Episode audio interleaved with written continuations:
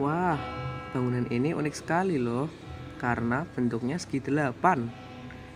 Ini adalah gereja Belendo yang saat ini bernama GPIB Immanuel dan merupakan gereja tertua yang ada di Jawa Tengah.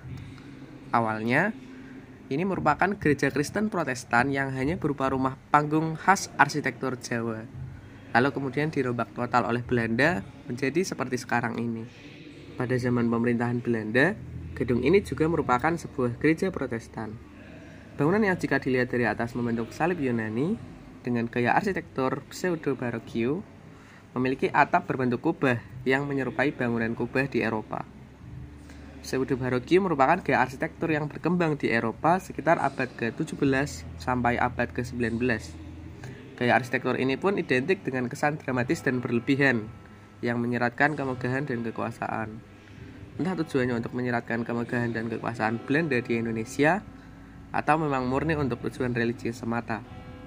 Bagaimanapun juga, apik tenan.